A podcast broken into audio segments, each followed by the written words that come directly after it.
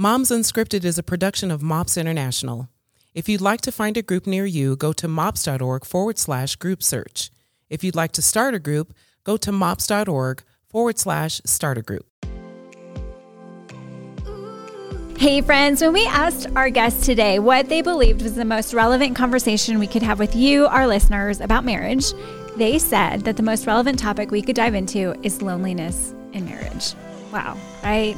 This was actually a little surprising to all of us. We thought that they might come back with infidelity or communication issues or porn or finances, but no. The single most relevant thing we could discuss, in their estimation, was loneliness. And so, as our conversation unfolds today, we're going to see how loneliness and isolation can be the root of many other destructive behaviors, patterns, and ways of relating. And I'm so looking forward to this conversation. And my hope is that it creates some clarity where we all might be feeling confused or forgotten in our own marriage. So, let's meet our guests today. Casey and Megan Caston were perfect examples of what not to do in marriage. Three years into marriage, they found themselves having racked up more than 200,000 in debt, fighting constantly, and were ready to call it quits.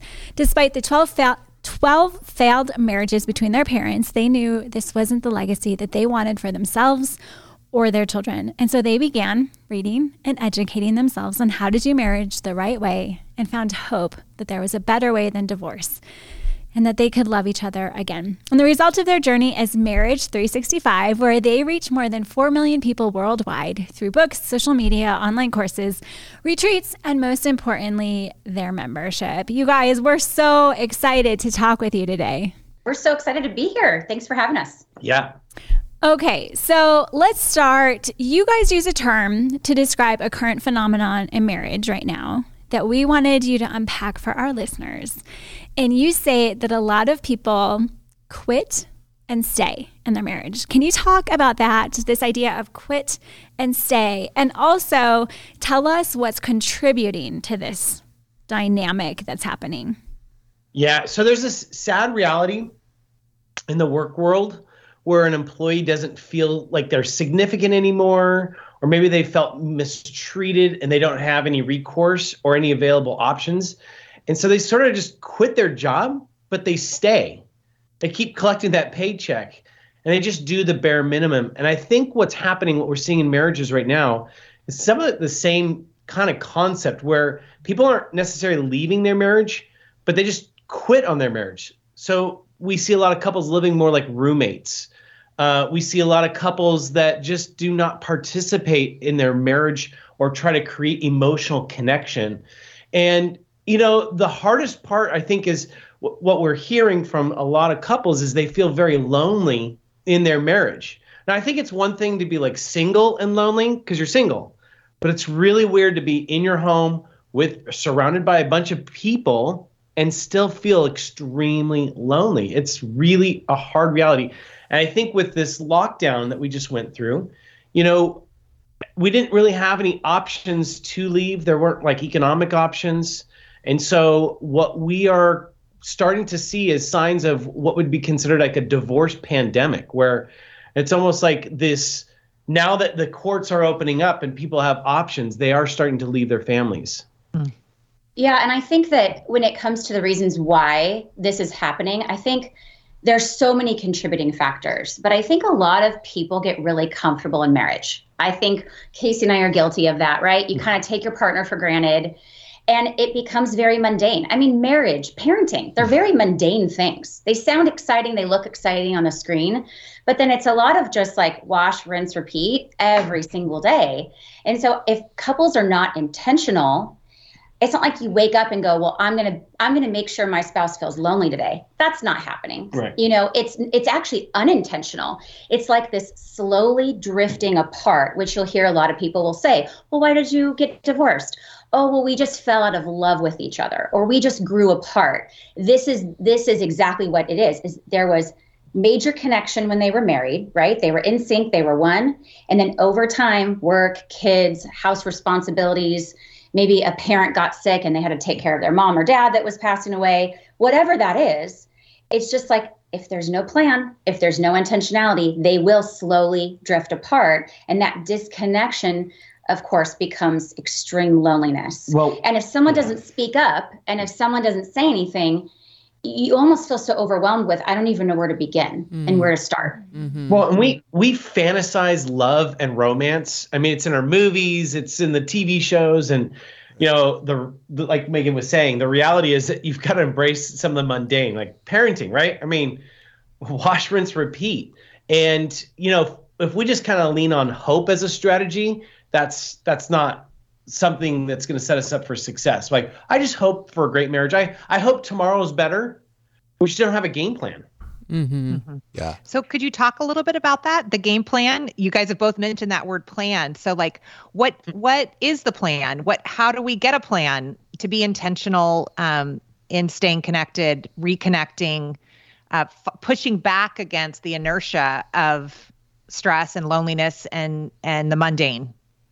So the first thing you're going to do is communicate where you're at. It sounds kind of obvious, but you'd be surprised. I think a lot of comments are said underneath someone's breath or in passing or there's no like solution to it. So I think a lot of people go into this thinking, "Oh my gosh, I have to speak up. I have to say that I'm lonely." And the thing is, I want to say to anyone listening, if you're feeling lonely, there's a really high chance that your spouse is feeling lonely too. Mm-hmm. So I think that can comfort you going into this conversation. And so when you go into this conversation, you can't concern yourself with actually how your spouse is going to respond. Mm. Because I think that's why people don't talk about it. They don't have that really difficult conversation. Oh, they're not going to care. What if I say I'm lonely and my spouse goes, Yep, I am too, and I want a divorce? Or what if they laugh at me? What if they say, Well, I'm not lonely. That's crazy. It's all in your head. And that fear will give us anxiety and it will actually prevent us from having that conversation. But here's the reality. When you said your wedding vows on your on your wedding day, you committed to show up in good times and in bad times. And this is bad times. You're not doing well, you're lonely, you're not where you should be. yeah. And there's their response will tell you a lot. I mean, you know, avoiders like me, I'm going to be like, uh, yeah, let's move on to something else or let's distract ourselves with something um, maybe somebody doesn't know how to fix the problem, so they're embarrassed. Like if I don't know what to do, so mm-hmm. you know mm-hmm. they don't have an action plan. And I think when you're coming to your spouse and you're communicating these things, what's the two most important words are in love. You're oh, speaking yeah. truth. You're trying to be vulnerable. You're not placing blame on your spouse. It's not their it's no one's fault. It's just what it is. If you mm-hmm. come to the conversation with you're the issue, you're the problem, you point fingers, you want to prove that you're right and your spouse is wrong, there's going to be major defensiveness. Yeah. So when you bring this up, you want uninterrupted time, put the kids in front of the TV or make sure they're asleep and you say, "Hey, you know what? I am lonely and I miss you and I miss us and I miss being connected and laughing and having fun like we used to. And I would love to sit down and brainstorm ways that we could get back on track. Mm-hmm. What do you think about that? See, it's all about your approach. Oh yeah. If if you if you make this like, yeah, you're the issue, right? There's defensiveness, but I think if you if you talk more of I'm lonely, I miss you, I I want to have fun with you again. I want to date you again. I I want to go on adventures with you. That sounds exciting. Mm-hmm. Versus we're in a terrible place. This is awful. We're doomed. We need therapy. We need a lot of therapy. It's really about the attitude and the approach. And then I think hopefully your spouse will say, you know what, I'm feeling lonely too. They will admit it. Like Casey mentioned, their response will tell you a lot. In a yeah. in an ideal situation, your spouse would say, Gosh, you know what? I'm so glad you brought this up. I'm feeling lonely too. I, or I didn't even know you were lonely. Thank you for sharing with me hey, I would love to brainstorm ways that we could get back on track. Mm-hmm. And that's where, and I think that where I want to share this because it's really important. You see, in our marriage, when we were nearing divorce, I would have loved that response from Casey because I came to him in love and said, I'm hurting, we're hurting, we need help. And I got, I'm not the problem, you're the problem response. Thank you, babe, for growing since then. But I had an option. I could take his response for what it was and just continue to be lonely and grumpy. I could divorce. Um, I could nag him. I trust me. I tried every tactic in the mm-hmm. book. But what I did was I got better for me. I said, you know what? If he's not willing to do this, I'm gonna I'm gonna work on me. And we say at Marriage 365 often: if you want to make a better marriage, make a better you. Mm-hmm. And that's mm-hmm. a really big turning point in our story is I said, you know what? If he's not on board, I'm going to get myself emotionally healthy. I'm going to get right with God. I'm going to learn to communicate and set boundaries and forgive him and learn to apologize. I'm going to learn all these things. And that's what I did for over 13 months on my own. So if someone is listening and they're saying, hey, I've approached my spouse, they didn't respond the way I wanted them to respond. What do I do now? There is hope. And I would mm-hmm. say the best thing you could do is to work on yourself. That's so good. I think um I think that's a, a, hard thing to do, right? And and those are good starting points. I think about that in my marriage that sometimes you have to be the vulnerable person to go first and say, "This is how I'm feeling. This is what I'm experiencing." Starting with you, a less pointing the finger. Um, that recently happened in my marriage, and it it was reciprocated the identical way. He's like, Me too, babe. So that was the scariest part. And so that then we can take steps to move forward. And it was in this this same similar like adult parenting. We're in this adult parenting situation, um, or season, I should say. So so when you feel vulnerable and and you hope that you're in a healthy enough marriage to not get the negative back, what would you guys say is a you know, yes, put the kids in front of the TV, but maybe even go on a walk or just an, a completely change of atmosphere to say those things and to be vulnerable and not worried about what what's going to come back at you. Because sometimes that's hard to be able to to say, "Hey, I'm not happy. I'm not happy. I'm not saying you're the reason I'm not happy, but you know, I'm I'm feeling a little lackluster about our marriage right now." Well, I, I think there's there's a lot of shame around this conversation. Mm-hmm. There's this expectation like, well, we should be here, mm-hmm. but we're really here. And that distance between those two points creates this anxiety, stress, but it's mainly shame. Like, shouldn't I know after 20 years how to love my spouse? Mm-hmm. Shouldn't I know how to communicate healthy? Um, but you know that that shame is what keeps us from actually having that conversation much sooner than we should have what's crazy and what's what's surprising, I should say, is that when you do have that conversation, like you were you were saying, Janelle, is that your spouse typically is like, like someone has to go first. Someone has to say, I'm struggling. Oh, yeah, well, I've been feeling that way too. Mm-hmm. You know, mm-hmm. you'll see that people like vulnerability almost unlocks that that door. And I feel like, you know, even with the marriage space, um, you know, Megan and I have, you know, seen a, a lot of people talk about their marriage uh, you know, from on stage, like, "Hey guys, we're super excited to share with you successes, secrets to our success," and I think that that again is like the shame, like, "Wow, we can't be like them," right? But the yeah. the the irony in our story is like the more we share about how terrible we were at marriage, mm-hmm. the more we share about oh my gosh, I was a terrible communicator. We fought and screamed at each other and we hated each other. The more people come out and say thank you. Yeah. I I felt so lonely in my shame, like I couldn't share this with anybody, but you've unlocked that door and now I can actually start confronting my own story right? Because you guys were struggling. It's okay that I'm struggling mm-hmm, too. Mm-hmm. And it's what we talk about at our even at the mops table to share your mom story, your mom journey, so that the next mom can feel comfortable to share hers. But it's that that phrase I forget. It's a famous phrase of you know you you be the change, the change you want to see. Mm-hmm. one of my recent complaints to my husband was like, "Really, like you're on the phone while I'm talking to you, while you guys I'm texting." It's just like, oh no, no, it's just this last text I was sending our daughter. He's like, babe, do you realize what you just asked me? And I'm like, oh my gosh. So I had to start modeling that. And now, you know, the phone is nowhere to be found when we're in a deep conversation, but but being that change that we want. Mm-hmm. One of the great. things, you know, I always heard, especially before I was married, that it's like, okay, you know, if you can make it past seven years, that's mm-hmm. that's the goal. Just make it to seven years, and then it'll be smooth sailing. Man, and who lied to you? everybody apparently because it was one of the realizations that i had was oh i need to stop playing marriage like our kids play dollhouse they play with these like i'm just playing this marriage role yeah. that i know nothing about that i've only seen in movies and then what my parents were an example mm-hmm. of mm-hmm. i need to start doing marriage like i need and then i think once that that switch got flipped for me that was when the the conversation started getting healthier.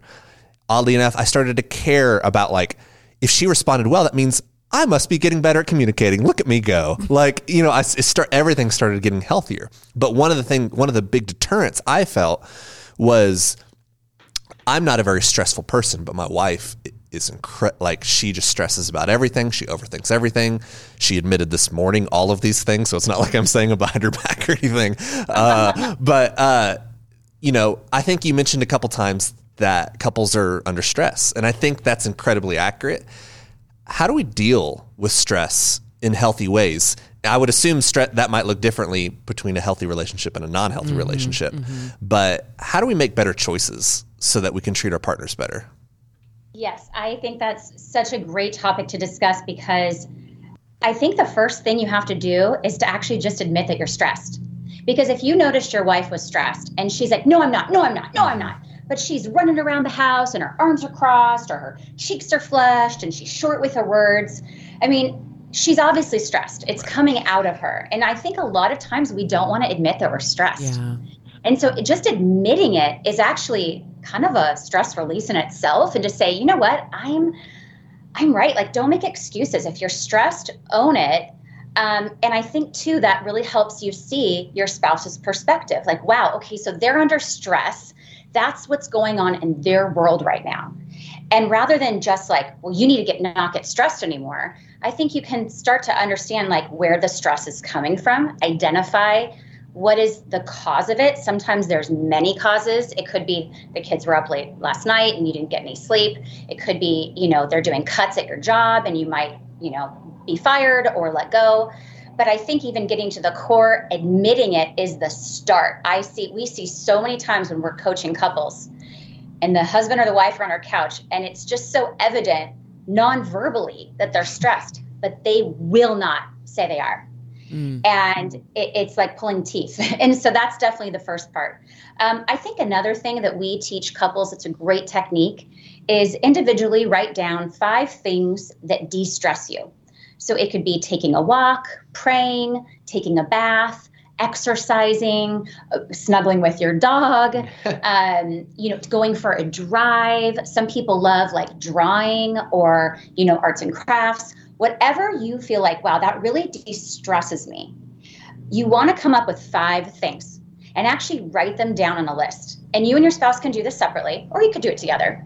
And then talk over your lists and say, okay, so here are like five things I realized that if I do any of these, I'm I will be less stressed.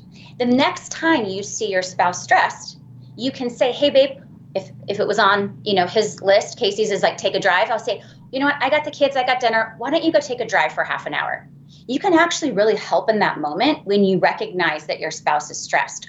Or if you're self-aware enough to identify you are stressed, you can say, all right, for me, it's a bath. I love bath and a spa music and Epsom salts and all that. I'll be like, I'm drawing myself a bath tonight. You're on kid duty. I need a break. And he's like, great. So I think what happens is when we're stressed, we don't have go to ideas.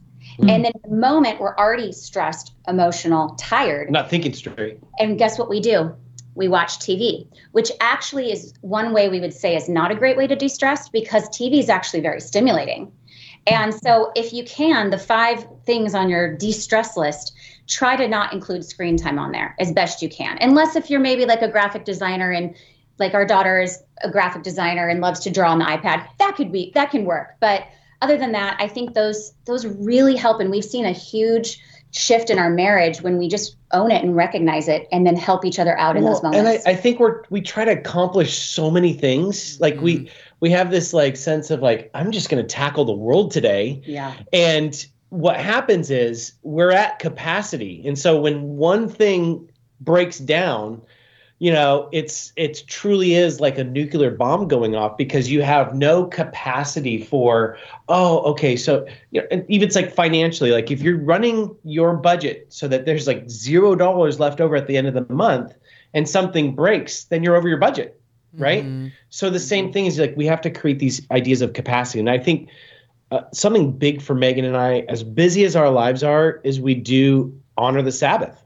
It's like we get to take a day off where we don't do chores, we don't do a lot of stuff. We say no a lot to birthday yeah. parties, events. We're we're both extreme extroverts, so we have a lot of friends. we're very involved in our community. We're a very loud family, but even our kids, I mean, we're like we are not doing anything Saturday and we'll put it actually in the calendar. And sometimes it shifts. Sometimes it's like a half day Friday after they get home from school and a half day Saturday or sometimes it's Sunday but it really has i will tell you it has been so refreshing mm. and we hmm. notice when we honor the sabbath and we honor a rest day we're not as stressed i love that you just call mm-hmm. our family loud family like very loud is, family. We, um, during the sabbath do we turn it down a little bit is no that but that's on? just who god made us to be it's okay we're, we're allowed to be we're loud, loud. we're very loud um we i have a dear friend um i want to mention this to you guys and see what what your input is on this a friend of mine who's been married for over 10 years and and they are in a sexless sexless marriage um, mm. on top of all of the other stressors in their lives as parents and working.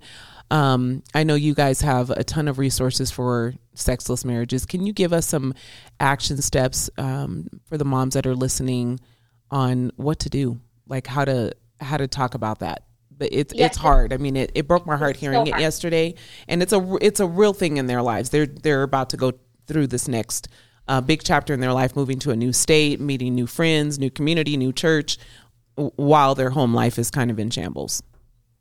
Okay, so everyone always wants to know a number. Like, how much should we be having sex as a couple? What's the average? What does a sexless marriage mean? Like, what? So, I want to identify that. Mm-hmm. Um, so, on average, a married couple has sex at least one time a week. Now, that doesn't mean that if you're having it less than that, you're in a sexless marriage. What matters is is that both you and your spouse are satisfied mm-hmm. with the quality and quantity. This is very important because we know couples who have sex once a month and they're very happily married, they kind of have a lower sex drive and that works for them. So a sexless marriage is considered if you're having sex 4 times or less a year.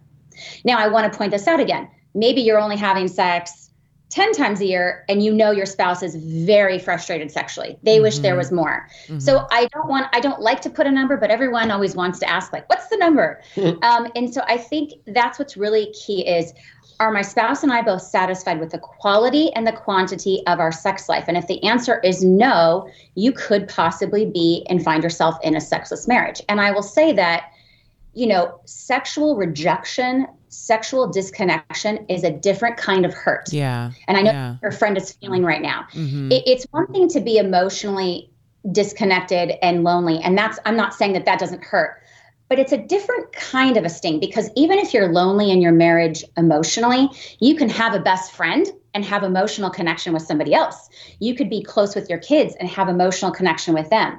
Sex is just between a husband and a wife. So there you don't share that with anybody else. Mm-hmm. And that's where that sexless marriage is a very I would say talking back to the shame. Oh my gosh. And the shame cycle is even more so. It goes even deeper. Like not only can we get our can't get our act together in marriage, we're not even having sex. And oftentimes sex is the first thing to go when a couple is disconnected. Rarely is it the last. So that keep that in mind for anyone listening. Sex is often the first thing to go when there's the start of loneliness because it's so vulnerable and so um, you know well, naked and yeah. and and you know you're naked in front of each other. And if you're not feeling connected it's really difficult to be intimate with your spouse. Yeah sex is very is a very powerful component and important component to a relationship but i think you have to get to the core of why um, you're you're in a sexless marriage. You know we would often say like a lot of times it's the issues outside of the bedroom that keep us from getting it on inside the bedroom. Rarely is it technique, but we actually one of our videos we we outline 18 reasons why you would be in a sexless marriage. So once you can identify that, whether it's uh, stress, which is the number one libido killer. It, stress mm-hmm. is, by the mm-hmm. way, the number one libido killer because mm-hmm. our brain is our largest sex organ. What? yeah, people are surprised by that. All the men are like, "Wait, it's are you down sure? in the pants?" No, brain, our thoughts, our brain is our largest sex organ. So imagine if you're stressed and overwhelmed. Yeah. If you're feeling anxiety. Oh, you're, you're not thinking about stuff, and yeah. of course, you know if you watch the news or you're in a, a you know, working in a place where you don't know if you're going to be able to have a, a, job next month, you know, of course that's going to be an issue. I think you. I think also a big one is raising young kids Um, mm-hmm. You know, our kids are older now, but I think that season again is just so mundane and taxing. They need you. They need you for pretty much everything. And of course, right, you never turn your back on a toddler. And I mean, I remember our daughter got into the Sharpies one day, drew all over the walls, had Sharpie on her mouth. And I looked at her and I said, Kylie, did you draw? And she said, no, mama, I didn't draw with a Sharpie. It is all over her body, you know? Um, and so I think raising young kids is an often reason for sexless marriage. I think leaving sex up to chance. So mm. hoping my spouse and me will be in the mood at the same time, the stars will align, the kids won't wake up, uh, the dog won't come scratch on our door. We'll both be feeling sexy and in the mood. That's, our teenager won't be interested in what we're doing. What yeah. are you guys doing in your bedroom? Yeah. what are the, what are those noises? yeah, yeah. So now, that's now, why we turn out the music loud. Yes, now, we're a loud family. See, but now we're at the place right with a teenager where she knows what we're doing because she knows what sex is, and she's like, "Oh my gosh, what are you guys doing? That's so gross." Um, but I think it's really to to think leaving sex up to chance is a common thing I think couples do because again, if you if you got your you know um, input and you're teaching from Hollywood, it's mm. you know it's two minutes mm-hmm. up against the wall. Uh, there's no cleanup scene. Mm-hmm. Again, no kids walking in the door. That's so unrealistic. Ooh, and, and there's a soundtrack too in the background. And there's a soundtrack. Yeah. Perfect music playing. Yeah, but I, d- I dare you, do That's not rip cool. my favorite sweater. Do not rip my favorite shirt. Did you just that. pop the yeah. buttons off my favorite shirt? Yeah. You're right. Funny. It's super romanticized. Yeah. Yeah, it is. Mm-hmm. And so I mm-hmm. think that's a common barrier. I think another mm-hmm. one, um, these are, again, some of the, the reasons we give in one of our videos in membership, but is a lack of emotional intimacy. Mm-hmm. You know, I think for women, it's important for men to know this. I think women already know this, but if you don't, um, women are much more open and willing to have sex if there's emotional intimacy, whereas men actually prefer the sex and then they are more open and willing to the emotional intimacy. Yeah, it's funny yeah. how God created us that way. Yeah, I was going to say that's intentional wiring. Yes. Mm-hmm. Yeah. I think that's where a lot of guys do miss the boat on sex is the the ability to interact and communicate and have those conversations, the walks around the block and talking about life. I think guys are just like, you know, they can get in their own lane and uh, they don't they don't reach out for that emotional connection. Mm-hmm. One thing that we hear a ton here at MOPS from women and I'm curious if you guys hear something similar. And this might even be related to the loneliness factor. But we hear a lot of relationships where porn is an issue, whether, you know, e- on either side, whether it's the husband or wife, but porn has become a topic that's uncomfortable, that um, they're going to instead of their partner. Are you guys hearing that, seeing that? Any mm-hmm. thoughts, ideas, comments on that oh, topic? Oh, yes. All and the yes, things, yeah. please. yes. And it's only gotten worse, I think, with the mm-hmm. pandemic. Mm-hmm. Uh, with more screen. We I mean we're all on screens. Mm-hmm. I mean we're mm-hmm. doing this on a screen, right? This podcast, right? Yeah, right. yeah. Um, and it's yeah, it's definitely it's a big can of worms right there. Yeah, that's a big open-ended question. Porn. What's your thoughts? uh, I I would have to say that. Um, you know, porn has changed in the last 20 years. It used to be something, you know, in your uncle's closet or, you know, uh, or whatnot. Now that we have access to screens, now that it's free, it can be accessible. It feels like it's all over the social media networks. It really has changed. So you know, we hear a lot of people saying, "Well, porn's cheating," or if if I ever catch my husband watching porn, you know, I'm gone. that, that's that's it. We're done. You're or if you watch porn, you're a sex addict.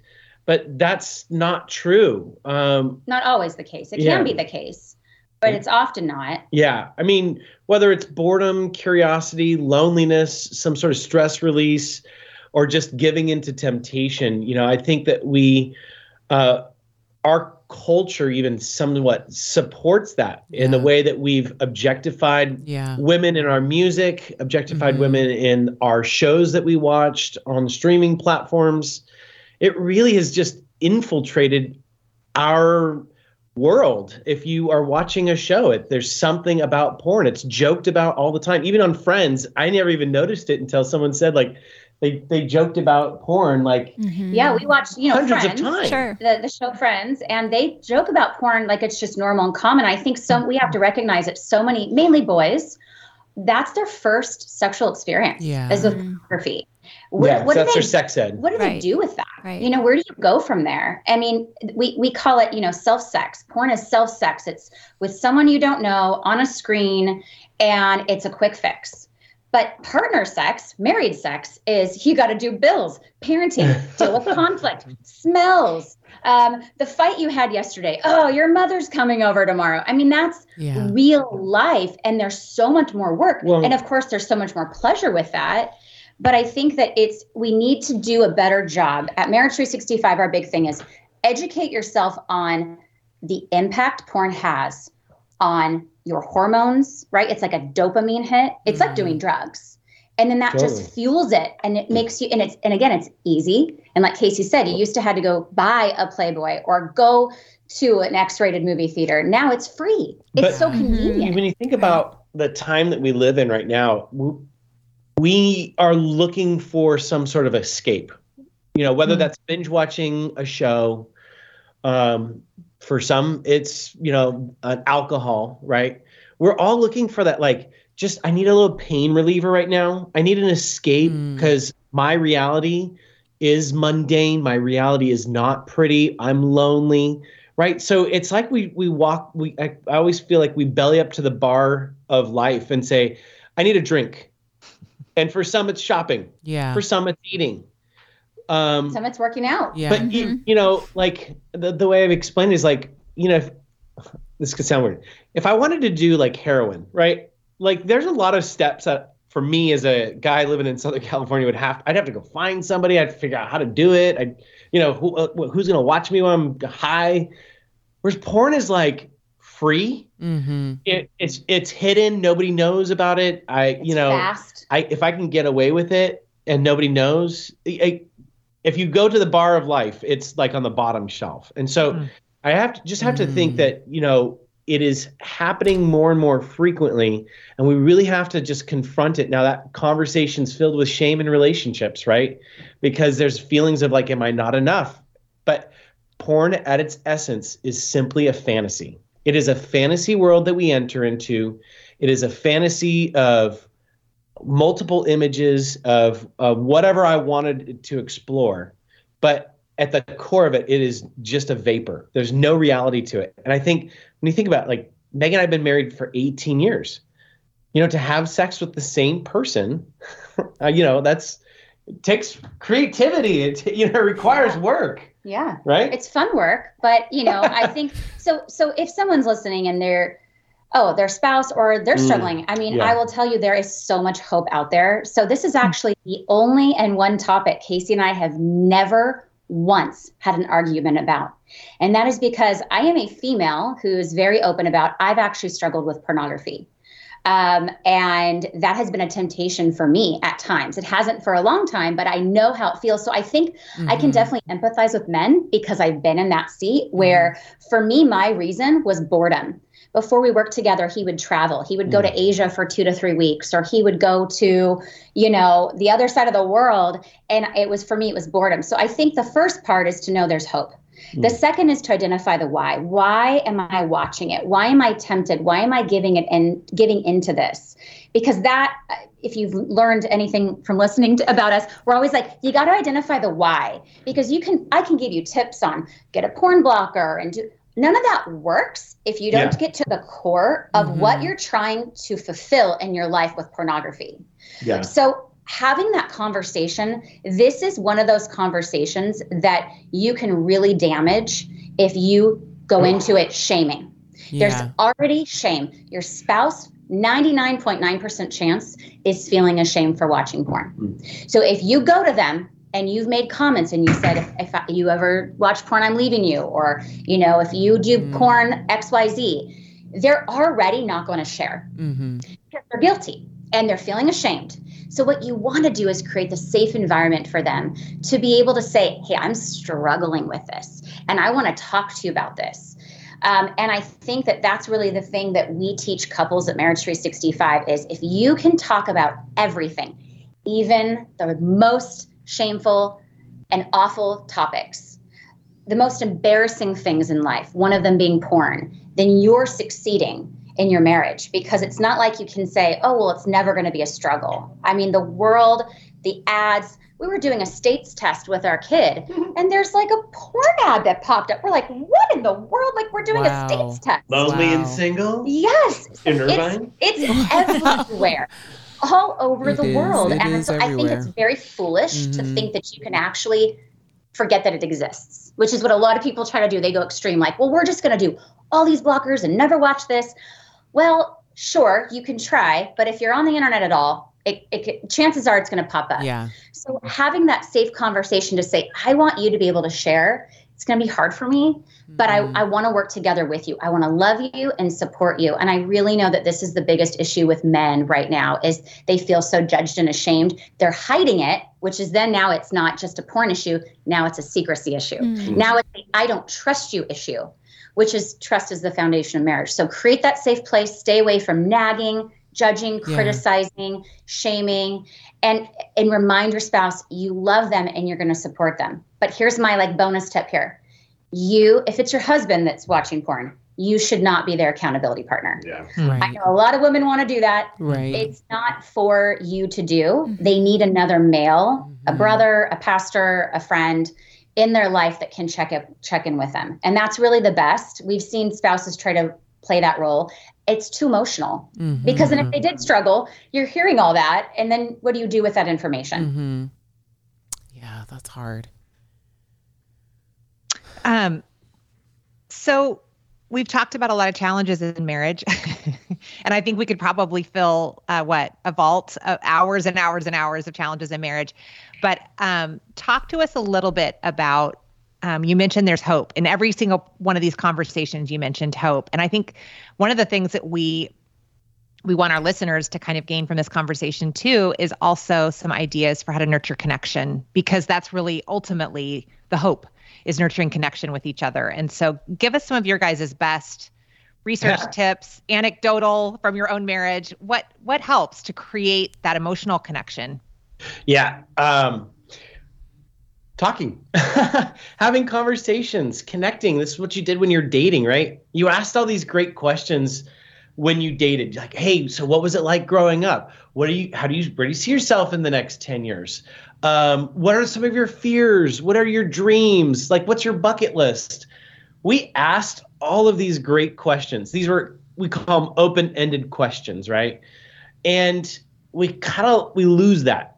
And I think when Megan and I started thinking about building resources for couples, like I think it was very easy for us to go to that place where like we are the average couple. We struggle how do we have conversations? Well, we need some good questions. So we wrote a book, uh, 365 Connecting Questions for Couples, because the number one way to build that emotional connection is just start asking those questions. The problem is, I'm a, like, for me, I go on a date with Megan and I look at her and I'm like, uh, so how was your day? We ask the same questions. Yeah. How we, was your day? How are the kids? How was work? What's for dinner?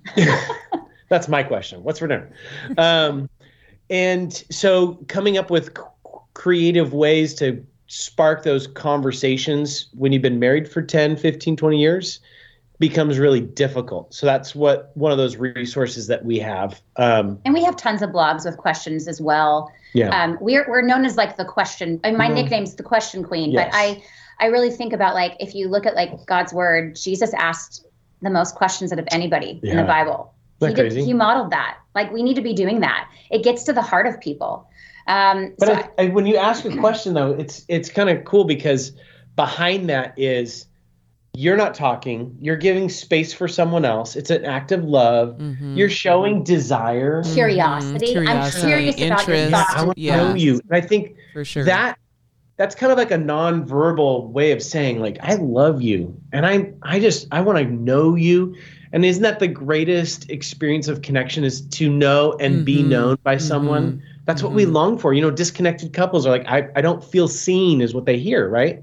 So the hope, right? When couples lose hope, oof, you know, that's they, they, yeah. they really do lose their north star. We've seen yeah. couples who've been separated who have started just asking open-ended questions and it turns everything around. So it's a great yeah. way to start. I think another thing is to schedule and plan date nights. Oh yeah, yeah. It should be a non-negotiable, whether it's in home or um, out of the home. Yeah. Excuse me. We'll edit that one out. Yeah. that morning phlegm. Or you can keep it in. Come on, that's real life. No.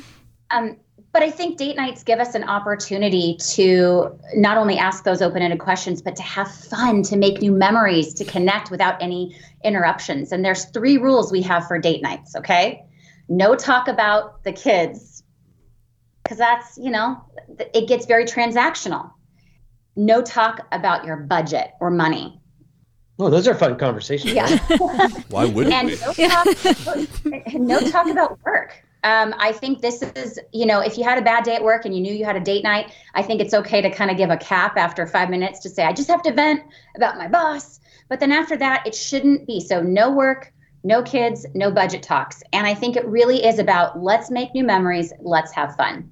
And well, I, and talking about fun, I mean, like, uh, if marriage was all work and no play, I I don't know if I'd sign up for it. Like, you know, if if I'm a Enneagram seven, I'm like the one that's like instigating parties at my house. Like, let's turn up the music and start dancing. You know, like I I love to have fun. I'm driven by that, and I think you know when you hear about oh you know marriage is hard work and you got to talk about the difficult conversations you got to deal with conflict it's always so serious and we're yeah. always talking about this and we're always fighting it, it, it's hard to find hope in those situations. Or or that's yeah. when sex is over when you get married. Yeah. Yeah. Yeah. I've heard that a lot lately for some reason. Yeah. Yeah, you you have you have to incorporate fun, and fun looks different for everybody. I mean, mm-hmm. we have mm-hmm. you know friends of ours; they love to read theology books and talk about it. That's not fun for me personally, but they love it you know, it's it doesn't have to be fun it, for me. Is like riding jet skis. I know he's more adventurous. playing games, and we like to play games. That's our way of having fun. But I think the important thing is is to schedule it. Yeah, I, I get go back to the plan. You can't leave it up to chance. It's not going to happen if you have children. Yeah. It's not going to happen if you're working at a job. You have to be intentional with your time. And even if it's like last night, we played cards for 20 minutes after the kids went to bed. Just 20 minutes. It's just that quick, fun connection. And it was great. And yep. you totally beat me. now, by the way, when we, we play, play rummy, when we play games, this can kind of actually spice things up again. Uh, spice things up. This is fun. We're competitive people too. Oh. Okay, we're, so we're you guys are hearing. We're loud. We're fun. Okay, so I like to win, and so does Casey. So years ago, we realized we're more motivated to actually make sure we follow through with our scheduled like fun time if there's a prize. So mm-hmm. it'll be mm-hmm. like winner gets a back rub.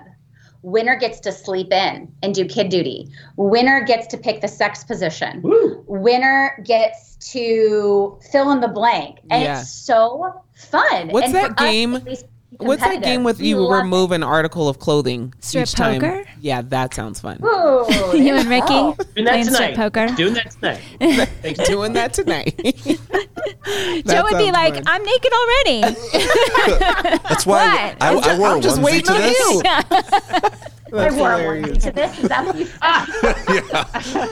yeah. It sounds like we just need a little light in our marriage, right? The, just the world is so heavy right now, and and if you can't do that with your best friend, who hopefully is your spouse, then who can you do it with? I've been married 28 years, and recently I realized my husband. Eh, also, it's like learning what they like to talk about because I feel like I know everything about him, and if I ask him a question, I can probably answer it. I'm like, no, that's not what you told me last time. This is what you said last time. But anyway, what I have found that I love talking to him, that he loves talking about, is his Coast Guard experience. So he can chat about that forever. So I'm learning to show him love and that I that I'm interested and that mm. I curious and I want to learn more about him. Um, his food choices change a lot. Hey, babe, what's your favorite food? And I'm like, oh my gosh, for 28 years you've said it was this. Now it's something different. I like that because I like that he's new to me and that and that we're we you know there you guys mentioned this earlier in the conversation. Getting at 28 years, you're kind of comfortable in marriage, so we are super intentional about doing fun, like new, um, interesting things. But but finding the topics they like to talk about, not necessarily the topic you want to talk about, um, and then just letting them go at it as far as Absolutely. you know being able to connect and communicate that way. Can I just? I want to just add one one extra thing. Mm-hmm. I think a lot of couples stop learning. Yeah. About yeah. relationships and growing. Yeah. I mean, if you think about our marriage relationship is one of the most significant like experiences we have on earth. Mm-hmm. And it's like we got we get married and we just kind of we jump into autopilot or we you know we rely on hope as a strategy and the couples that really succeed I, you said it. They're very intentional, mm-hmm. and they're like, "Hey, let's go to a marriage retreat. Let's learn. Let's learn how to do relationship well." And if there's anything, if we look out at our culture today, like we are so relationally illiterate. Yeah. Hmm. I don't know if that's a word, yeah, but sad. I'm going to use it. I'm. I think we do not know how to do relationships well. We we absolutely mm-hmm. we date the wrong way. We do marriage the wrong way. And that's why we see so many people fail in their relationships. My mom's married six times. Mm. you know i'm like maybe you should stop okay? But like i asked her she's like i just don't know how to pick them i'm like are you kidding me? Like you are the common denominator. Like just you do not know how to do relationships well and I, I think that you know one of the things i love about being at Marriage 365, I feel like I'm like the reaping a lot of the benefits because as I'm learning, as I'm teaching, I should say, I'm also learning. Mm-hmm. I think I hear that from our, our members that are watching our videos. They're like, you know, this, we thought we were really well in this area, but we learned so much and we learned together or even just on my own and i feel more empowered i feel yeah. more confident in myself because I know. I'm aware. I'm aware of myself. I'm aware of my spouse. And that to me is is really encouraging. Yeah. I sorry guys, morning phlegm over here. we'll edit that out too. I I actually want to share just really quick about what Casey to piggyback on what you said. I have always known I've struggled with control, but never wanted to admit it. He would tell me I was controlling. I had some friends who would make comments like, "Okay, you're being a little controlling." Um, I, I knew that that was there, but I didn't want to admit it. And a few years ago, oh, actually, a couple years ago, I started to just, like Casey said, I was like, you know what? I don't like this about myself. And I want to know, like, why I am this way and where did this come from? And I want to learn how to break this habit. And I need to figure this out. And I started to work with a therapist and I started to journal. And I started to pray. And and then COVID happened, and then all my control that I thought I ever mm-hmm. had was mm-hmm. out the window, which really forced it. It was the kind of the finale for me.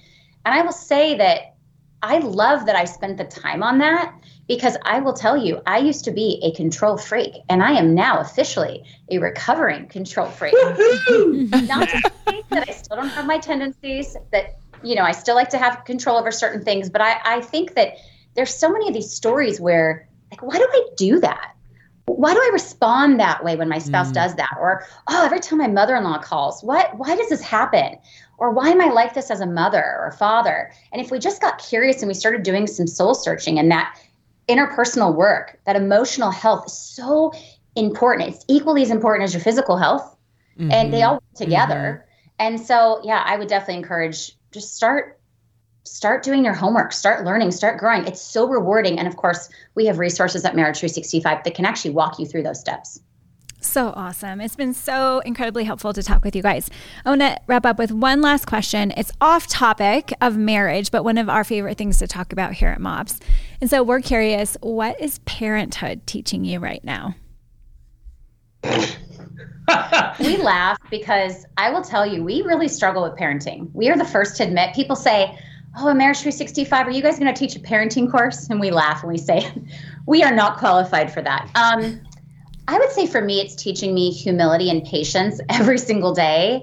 I feel like I have to remind myself that I am not the best mom, but at the same time, I am also a mom who loves my kids and does the best she can with my circumstances. Hmm. I honestly struggle with a lot of mom guilt. I'm not sure if anyone else does. I can't be the only one, but I work full time. I used to stay at home, I work full time. That transition was really, really hard, and I'm still working through that.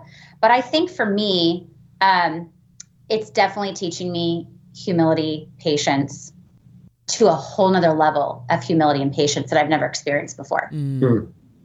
Uh, I think for me, if I'm going to be uh, very vulnerable, I think I'm realizing how selfish I am. Mm-hmm. Mm-hmm. Uh, I just I can get easily wrapped up in my own world. Um, what does Casey need? What do I want? Um, and I forget that there's uh, you know two kids that look up to me. Yeah. That require me, not just little the leftovers, but they yeah. require the best of me. And um, yeah, sometimes I'm just I'm too selfish. I'm just like I'm in my own world. That's and that's what's the most important thing. Mm-hmm. And um, selfishness. I'm so glad you admitted that publicly, babe. we have it on record. That's what we're about here. And it was recorded. Megan's going to email me. I need that clip. Yeah, seriously. Make a ringtone. Yeah. oh, you guys, it was so good. Thanks so, so much. We really appreciate it. Thanks, you guys. Welcome. It was so great to talk to all of you. And I just, we love what you're doing and we love MOPS. How old are your kids? Our daughter's 13 and our son is 10. Oh, and our son actually has autism. So we have a big heart for special needs mm-hmm. families too. And oh, the divorce rate goes even higher when you have a special yeah, needs kid. Right, so yeah. we want to see that reversed and um, help as many as we can. Mm-hmm. That's awesome. Matt, you must be a really great guy to work with a bunch of females. He knows so many things. How many guys? He's got a lot of insider there, information. I think there's only five, six guys on staff. Yeah. Okay. Yeah. Yeah. And all of them are in IT, pretty much. Right. Yeah, except Matt. They are troopers. They are troopers. Matt, have you heard like way more than you'd ever want to know about women and motherhood and um, I don't know if it's any more than I would ever want to know in terms of like there's just like I wanted to be closed off, but uh, I did. There's no surprises anymore. That's for sure. yeah. yeah. I mean, yeah. So, very super aware. Yeah. So we just filmed. We just filmed a video with a guest who um, is like a women's health expert, and she was a nurse for 35 years, and we talked about the truth about menopause. Mm. And we have a lot of members who are entering that phase or in that phase. And Casey was like, I think I'm good. I'm not going to be part of that video. I'm like, okay. He's like peeking in. He's like, wait, is that really going to happen to your body? he's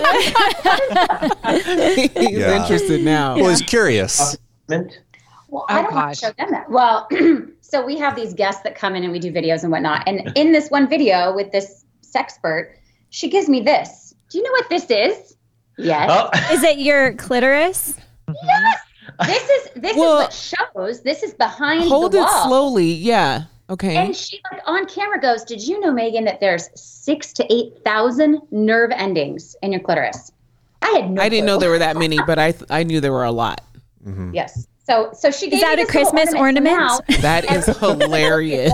so, oh, wow. it's a Christmas ornament. Yeah. Yeah. I mean, so wow. now every time people are like, "You guys should start selling those because I really want one." I'm like, "Are you going to put it on your tree? Because it stays Ooh. in my desk yes. for when I talk to a woman about anything, right. like coaching right. a woman about something." Oh, yes. Matt, oh, you know the funny. first first three three employees we had on our team were all women and so we jump on a call and they'd be talking about cycles they mm-hmm. one of them was getting pregnant and yeah, so she was talking about pregnancy, and I'm like, yep. can, we, can we talk about the email campaign we're sending out? Can we, can like move on past this? so the, probably the hardest part isn't necessarily working with all women. The hardest part is if I ever hang out with men. You're like, that's actually the hardest part because it's like, about? do I remember how to do this? Right, and and let's not fangirl with the men a little bit, like trying to be like overly expressive or like, yeah, bro, like don't bro out too hard when you've yeah. just been like it's because it gets contained. So yeah. that's funny. Conversation right now. Oh, we, do we feel funny. we're connecting? I know. Yeah. I was gonna say, like, probably yeah. being around the men, you guys are. Are you ever like, you guys aren't very deep? Like, right. let's let's. I get enough deep. So you want this? No, I'm more like if they start getting deep, I'm like, this is not what I'm here for, guys. like, I'm here for the superficial. Okay, I just want to set some clear expectations about what this friendship is for oh, us. That's funny. That's hilarious. So that's there you go. I wanted to ask you guys something about pornography, but when but wasn't sure if we should put it online or not. Um, are you guys finding because i'm reading this as well we did another uh, podcast on porn so we've been in that space that for for the wife not just the locks but are you finding that she's trying to do all the things to keep him from it yeah like overcompensating like over like outfits and in yeah. characters oh. and yeah. and the yeah. things. She's overcompensating. So, and so she's yeah. stressed. It's not like she's enjoying it, but she's like, no. what can I do to keep him from from that? Yeah. can I yeah. can I say like I think that the expectations of what sex should be like inside a marriage has been influenced by porn. Mm-hmm. So that's we've got a lot of questions like about anal, about positions yeah. and and threesomes. Threesomes is yeah. common. It's like, oh, well, this is what he likes. Yeah, this is what he wants. So I I better do that. Yes. Yeah. Mm. And so it's like they've been modeled that behavior. Mm-hmm. Yeah. And they think that this is how I should act mm-hmm. and behave, mm. even the, though I don't feel that. Yeah, and the mm-hmm. wife, of course, completely inside is 100% insecure right, at this point. She's like, well, I'm not going to match the the girl you saw on the screen and is feeling so stupid yeah. and but loves her husband and is telling herself this is what i need to do to keep my marriage together mm-hmm. this is mm. what i need to do to get him to stop watching mm-hmm. porn i'm going to do it and or keep him or keep, keep his him, eyes keep on his eyes on me yeah yeah, yeah the, the, problem is, is it doesn't actually solve the issue not at all right? and keep him happy it's temporary. And- somehow it's and like she's a going to kill herself trying this. She's sure, actually what's going to sure. happen is usually they start to become resentful yeah. over time. If it's not addressed, she becomes resentful. She pushes that, and then they, yeah, it, that's typically the pattern. Is I'm I'm going to try to be open, and after the shock rubs off of mm-hmm. I want you to have a threesome, or I want you to wear this costume, or whatever it is, mm-hmm. she goes, okay, well, what, what else do I have? What other Mm-hmm. choice? Mhm. Then she does it, and then a, a couple months later, it usually doesn't last longer than a couple months. She begins to resent. The Yeah. resentment builds. The other thing i've seen is that she's changing her body She- yeah. Mm. Yeah, Mhm. if they have the funds or if they have the time to do that, yeah, Mhm. absolutely. like breast A lot of augmentation fun. are you talking about yeah Mhm. got it Well, we live in we live in Orange County, which is the top plastic surgery of the world. I'm all natural, by the way, yeah uh, as you can tell, probably. I do my Um, best though. but it's, it's it's really, really, really hard and Yeah. sad. And Yeah. actually, they said plastic surgeries went up with the pandemic in Orange County. I'm Whoa. Southern, sorry, Southern California, 27 percent. Really? wow We're already like the highest in the nation. that's right interesting right Make that Yeah. gap a little wider. Yeah, the, the healthiest, Man. I say healthiest, that's not correct. But like excuse that I've seen for couples that that watch porn is well, we just need ideas. Mm-hmm. Yeah. Yeah. That goes back to identifying the why. They're they're using it as um, either they're curious or teaching. That's Yeah. their te- that's their teacher. Right. Totally. And you'll hear Christian couples, oh, Christian therapists recommend sometimes, not a lot. Some will say you guys should watch porn together, by the way, which of course we do not agree with. That's weird. Um, but there there will be couples that will say, well, there's no issue because we both know we're watching and we watch together and there's no secrets or shame. So in their mind, they're thinking there's no problem Mhm. because so this is important for you guys to know. So I'm not sure if you're familiar with the Gottman Institute. Mhm. They've done like the most research, right? Um, and they actually just came out with a study. They, you know, it's been back and forth with with studies and research on porn, which is weird because most all show that it's bad. There's still a few people out there that believe it's good, and the Gottmans actually came out saying it has it has more harm than good. yeah Yeah. And I think for me, that was really helpful because we already felt that and knew that. But for whatever reason, now we actually have data and research that backs it up for the people who want to argue. sure They're like, well, hmm you know, I'm like, no, no, actually, I- this is all the studies that have been done about it. So, sure, could there be a couple of people that watch it that aren't harmed? Maybe, but the long term effects, the amount, Well, all that yeah, factors in Why would you take fantasy. the risk? Mhm. Uh, I- yeah. and I love this new trend of ethical porn. like to me, I'm like, That, Mhm. wow, talk about dressing up a pile of turd. it's just making Yeah. the person feel better. Yeah. I That's didn't all. know there was such a thing. Is that like consenting? Ethical porn? Like, Like they like So- they get up to the camera ahead of time and like I consent, and then they yeah, Yeah. what is Like, ethical? what does that look That's like? what it is. It's so, like so a lot of the porn that's out there, the girls were drugged, or you know they were like it, there was a manipulation mm-hmm. there Got or it. whatnot this is basically saying we are both agreeing and we both enjoyed it and we both like it so mm. it's not bad to watch Oh, interesting. Okay. I remember that because where it is is there's a lot of like i mean you know there's child porn there's all these other Yes. things out there Yes, for Yeah. sure. not ethical yeah so they're saying Well, it, well, this is and it approved fuels the the The sex, sex trade. trafficking Yeah. yeah, Mm, But I always, I always tell the husbands of Marriage 365, I said, you know, stick around, stick around us. I'm going to make you a one vagina kind of guy. I yes. almost said in the podcast, but I, That's right. That's really good. Um, I I remember that marriage counseling. It was whatever was agreed upon in the bedroom was cool. Like as long as you both agreed to it. So- And Yeah, thankfully, we both disagreed to, yeah, you better not ever slap me during marriage.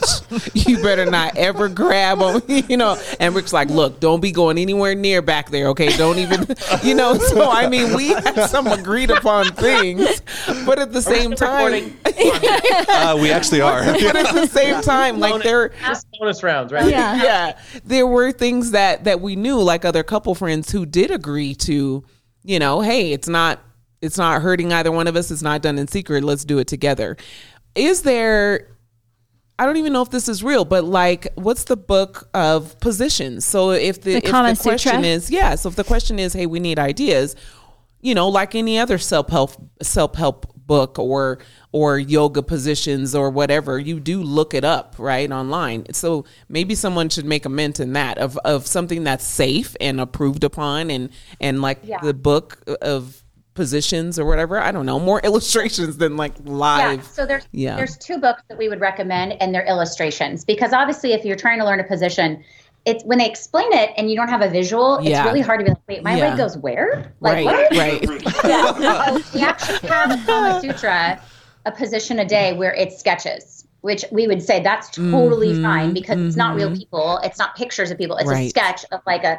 The other one is the, the art of Ready. the art of the female orgasm, um, Mm. and that really does a deep dive into the clitoris, and it sketches as well. And actually, the person who wrote it.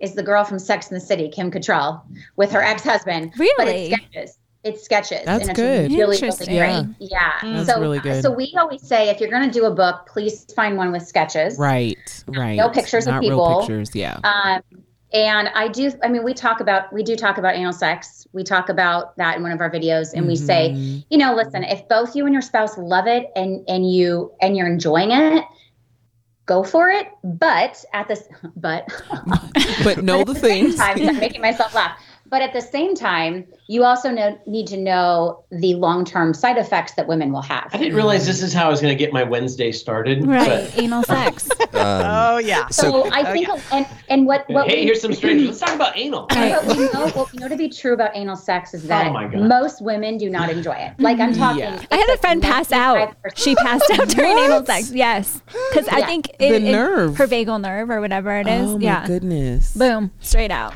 And if you have to get, and, and here's the thing, if you have to get drunk to do it, that's not a good thing. Yeah. I Not gotta at go get some coffee. Not at all. a lot of women. Hey, I was like feeling hot in here. yeah, Casey, Casey, I wanted to ask you a question. Um, what, what, how would you feel if on Christmas morning you opened up this this gorgeous present, perfectly wrapped, and it was like "Discover the Female Orgasm" or whatever book that Megan like as a Christmas present? How would you feel about that? or a or a pe- inside penis uh, Christmas ornament. Like, like what it looks I like mean, on it's the only inside fair. of it. Yeah, it's only seriously. fair.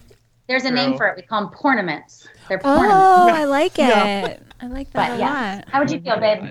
I feel like there's a million Peter, penis don't you jump ornaments. in? You, There you've been quiet There's for a a while. There million is. penis And normally it's like the penis and the testicles. There's penis noodles. There's, testicles penis and, yeah. straws. cakes. These There's penis two, cakes. Yeah. guys, these two.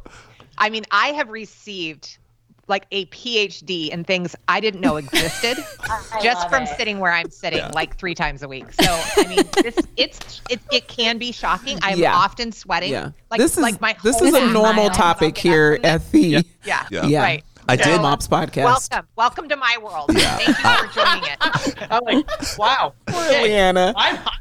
hot. I I grew up in a Christian conservative background, so Right? So, oh, yeah. I'm like at retreats. I'm like Yeah. up on stage talking about sex and and saying words like clitoris and penis. I'm like, hey, hey. If you ever want us back, this has been really interesting because ah. I came from a church that was very open and we talked about sex, like in our youth group. Mhm. He came from an opposite where his he wasn't allowed to even walk around the house with his shirt off ah. as a dude. Mm-hmm. I gotta turn the AC. Yeah, that's crazy. Well, I, I I will say you started it. Anytime you start it, we'll finish it. When you mm-hmm. pulled out that ornament, we're like, Okay, now we're we're, going talking. in. Yeah. Here we go. Everyone's comfortable. Everyone's relaxed. That is funny. Well, you'll just see Leanna. She's just like, dilemma, Casey, because Leanna's like, my armpits are sweating. you don't My want to turn away from, you know. She starts fanning her armpits.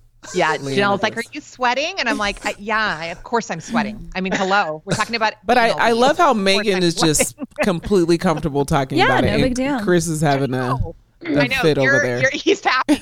He's got Casey's got to go tap tap. he's just gonna start rocking. Good job, Megan. Come back anytime so we can talk about sex. Okay, okay. Is it almost over? I'm gonna ask my husband for his top list, uh, top five um, things that are de-stressors, and I'll report back. But I'm pretty sure it's gonna sound like this: Number one, sex. Number two, sex. Yes. Number three, very number three, list at our house. boobies. Number four, sex. number five, boobies. Mm-hmm. So, I mean, I'll double check, but I'm pretty sure that's what it's gonna Yeah. Well, Janella will get to hang out with you in San Diego. be. Mhm. Yep. Oh, we'll all be there, the whole crew. We're talking to I'll be there. yeah, Already? Oh, definitely. great. well, we're, we're talking to Kelly Joe at twelve thirty Yes. in, a- in a little Oh, bit cool. to talk Good. about our engagement, how we can help mamas. Um, Yeah. I think that this is it's so rad. We, you know, the missional stance of MOPS and Marriage 365 are, are one and the same. Mhm. And I, I just, I love that ability to just enter into people's world, to love them where they're at, and really give them these tools and resources in a community.